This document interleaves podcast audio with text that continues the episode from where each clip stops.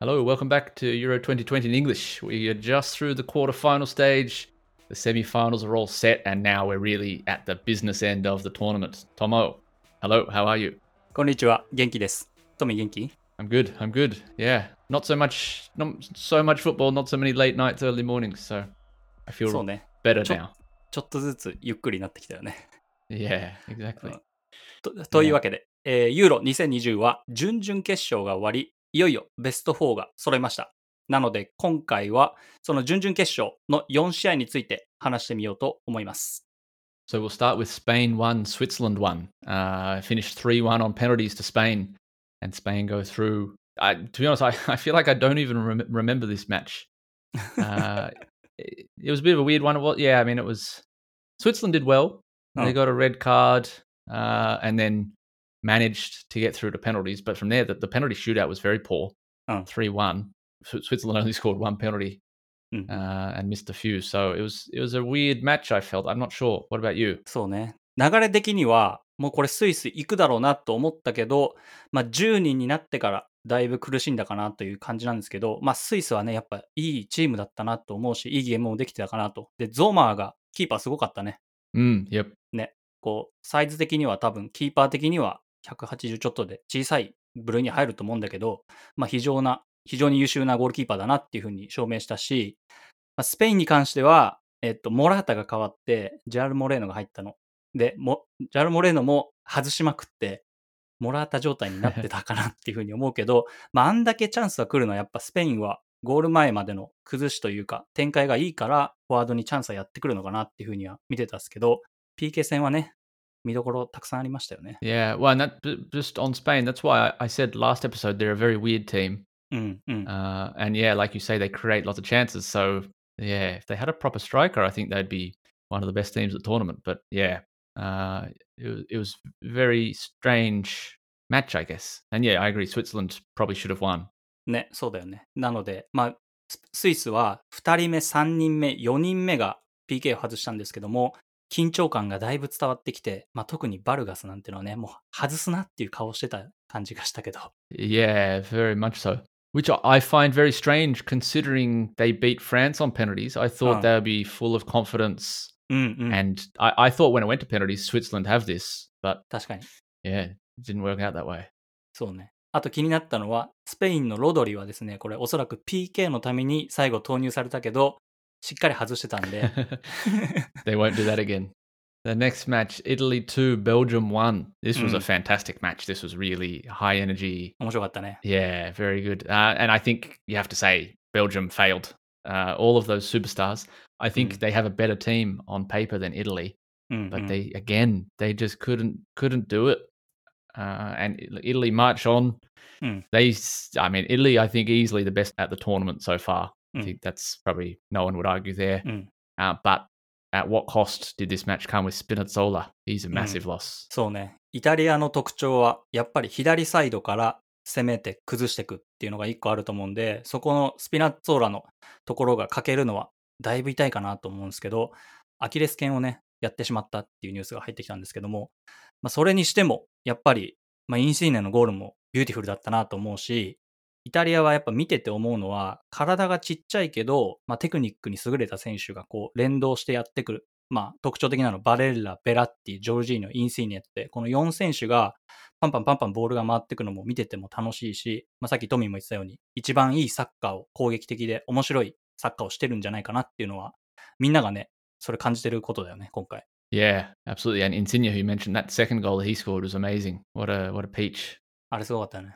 で、まあ、2点にイタリアが広げて、えー1点ルカクが返すんだけど、そっからはイタリアっぽいというか、急にこう後ろに下がって、Mm. なんか時間潰しに入るし、なんか相手を苛立たせるようなプレーも多かったなっていうふうには見てたんだけど、まあ、僕が一番特に良かったのは、キエッリーニが、えー楽しそうっていうか、結構笑顔があって、なんかあの舞台をすごい楽しんでるなっていう姿がとっても良かったなと思うんですけど、まあ、ボヌッチとキエリーニがね、こう、モーリーニョが以前ハーバード大学でセンターバックのコンビについて講義ができるって言ったらしいけど、まあ、まさしく二人ともすごいセンターバックだなっていうふうに思いましたね、また。Yeah, and I think the looking like they're enjoying it. I think that's a key point. You look at the videos after the match, Italy Mm. on the plane. I think it was singing Spinazzola's song.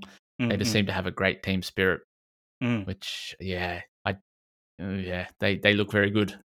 ね、いいチームになったなっていうふうに思うし、スペインと比べると、イタリアの方がちょっと力がまだ余ってるかなっていう風な感じですね。交代選手もたくさんいるし、スペインは2試合連続延長だったんで、疲れてんじゃないかなっていうふうには見てますけど。It's true. Yeah, we'll talk about the semi-finals in a second. Before that, Denmark 2, Czech Republic 1.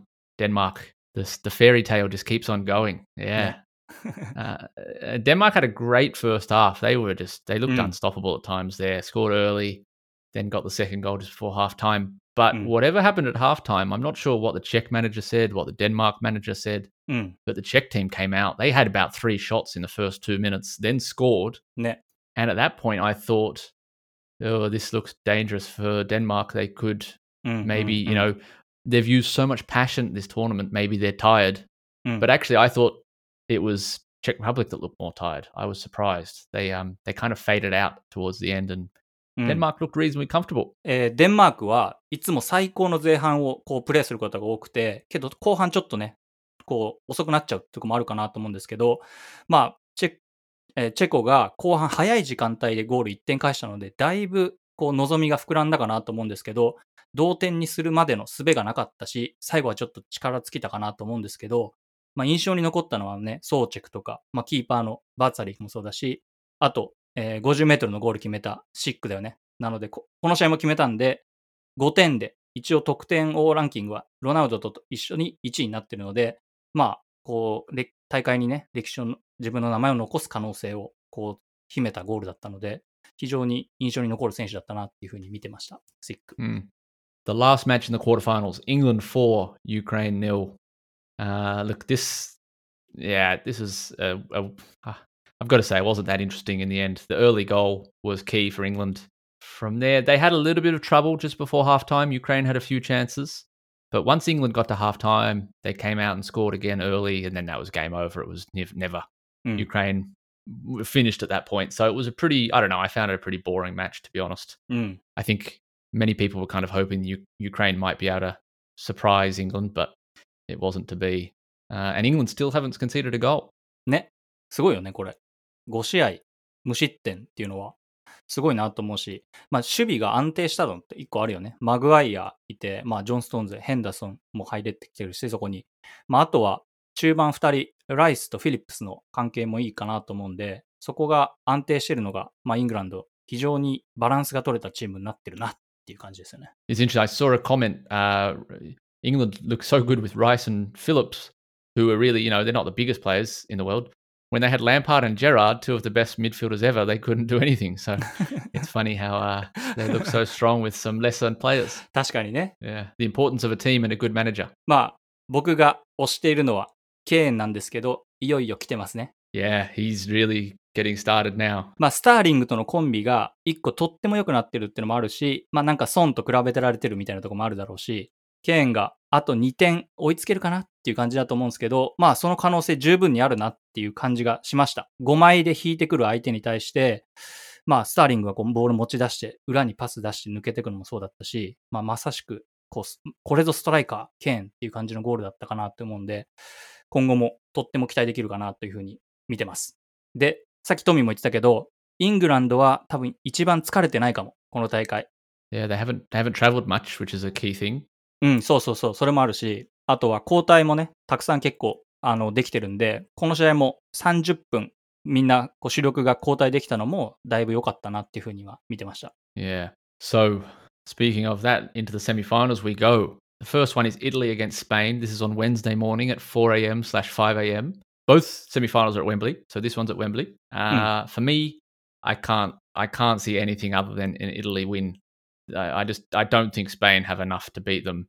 Uh, as we said before, Italy the best team at the tournament. Spain a weird team that struggled to score, and yeah, I don't know, very strange. So I I think it will be very tight. I think one 0 Italy, but you've said before sometimes these are the games where Italy can fail. はいはいはい。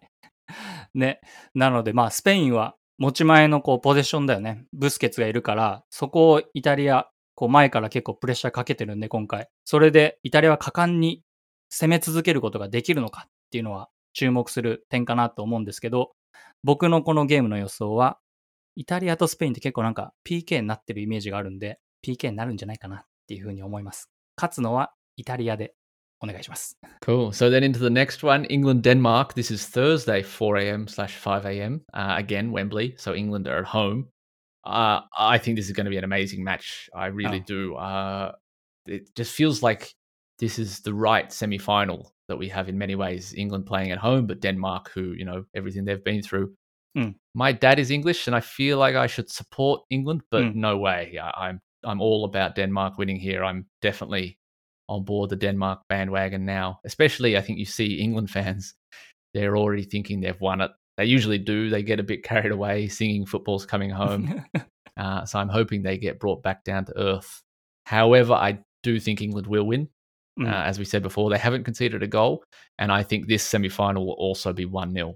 イングランドは、まあ、一見するとダイナミックさにかけて面白くないんじゃないかっていうふうに見てる人もいるんだがいるかもしれないですけど、まあ、とにかく安定してるので、まあ、そこは崩れないんじゃないかなっていうふうには見てます。なので、まあ、僕がずっとこう、今回大会言ってる、えー、デムスゴーと、あと、ホイビアだよね。そこ二人がイングランドの守備こううまく崩せるかっていうのは試合のポイントになるかなっていうふうには思います。で、まあ、イングランドは所属してる選手が結構チャンピオンズリーグでここ数年勝ち方を知っているかなっていうふうに思うんで、まあ、そのあたりもこう、イングランドの選手たち、こう、自信になってるかなっていうふうにも思うし、プラス、ウェンブリーであと2試合できるのはかなり大きいんじゃないかなっていうふうには見てます。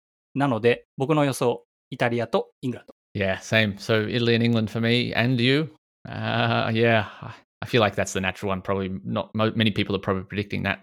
Uh, uh. Which would be, a, I think, that'd be a very good game. So, but who knows? It could could have Spain Denmark. Who knows? So send us your predictions. What do you think? Who who do you think will be in the final? Do you think Spain, Italy, England, Denmark? Send us your comments. And speaking of comments, we've got another one this week. Tomo, would you mind reading it for us? えー、コメントを番組にいただいております。鈴木陽一郎さんからです。 えー、っと、ユーロの方が、まあ、多く悩んでることに関してのメール内容かなと思うんですけども、読ませていただきます。こんにちは。昨年の初回放送から欠かさず聞かせてもらってます。初回からでありがたいです。とっても。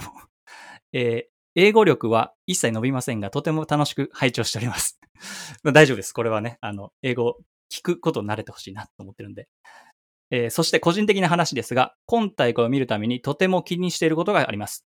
問題になっていることが一つ。アーカイブで試合を見る前、もしくは視聴中に手元の iPhone で何気なくアクセスしたニュースサイトや SNS なので、不意に視聴中の試合の結果が流れてくることです。これはね、ありますね、いつも。えー、2010年のブラジル開催のワールドカップや、前回のユーロ2016も同様の時間だったので、あったと思うんですけども、2021年の今大会はより一層ネタバレを食らう回数が多くなった印象があります。いかにして情報を遮断できるかという視聴者側の感染戦術がどうやら求められているようです。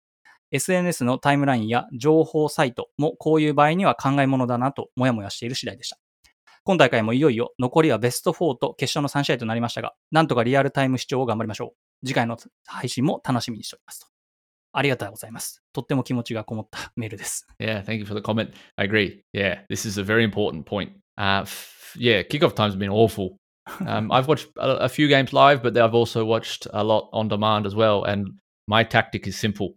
I don't look at my phone. I leave my phone next to my bed. I wake up, I go to the TV and turn on the match. Or that. Yeah, I'm. I don't know. These days, I don't need Twitter as much, so I just ignore it. Oh. I don't go on Instagram. But eh, sometimes, even if you ignore, you know, social media, you randomly call up your seventy-year-old aunt, and she says, "Oh, did you see the match last night? Italy played so well." like you just don't know where that's coming from, so you really just have to turn oh. off everything uh, which is difficult. Oh. So thank you for the comment and pointing this out because yeah, I'm sure everyone has this problem. But for me, the only answer is no phone. Don't touch your phone until you've watched the match. ね。まあでもこう深夜にさ、一人で試合見てると、やっぱみんながどんな反応してるのかなって気になっちゃうから、まあやっぱサッカーってこう複数で見ながら、こうね、 試合中選手が倒れてる間とかにごちゃごちゃ言うのが楽しいのかなと思うし、まあそれをツイッターでやっぱやりたい気持ちもよくわかるんですけども、これね、俺も携帯置こうと思うんだけど、ついつい触っちゃう。あと一個ね、ソファースコアっていうアプリがあるんだけど、選手をこう見れる。それもね、どんな選手か見るの気になっちゃうんで、それを見ないようにするのがいつも癖になっちゃってるから、やっぱこれはね、携帯置くってのを1時と4時にはね、2本連続で見れないとき、とっても困ってる話だったので、なんかね、キッチンのあのタイマーで触れない箱に入れるとか、そういう感じのことやんないといけないのかなって思ったり。Yeah, that's not a bad idea, actually. Yeah. yeah, I mean, the, the other best option is to watch it live, but obviously that's so difficult. But I agree. Suzuki san Mm. sounds like a baseball player. Suzuki Ichiro san. そうね。うん yeah, thank you for your comment. And uh, yeah, I think the only uh, answer for the semi-finals and the final is watch it live. These are going to be good matches. それはライブで僕も見ます。So, speaking of that, our next uh, episode at this point, we're going to record after the semi-finals on Thursday, and then the final uh, next Monday. We'll probably record after that too. So, uh, yeah, look, let us know who you think is going to be the final. Uh, keep your comments and feedback coming, and we'll talk to you again soon. Thank you very much. 皆様からのコメントをお待ちしております。えー Google でサッカー英語ポッドキャストと打っていただけると我々のホームページが出てくると思います。そちらに決勝の予想などお送りくださいませ。えー放送は木曜日の、えー試合の後、あと決勝は月曜日の後にやる予定になっております。それではまた次回です。Bye for now!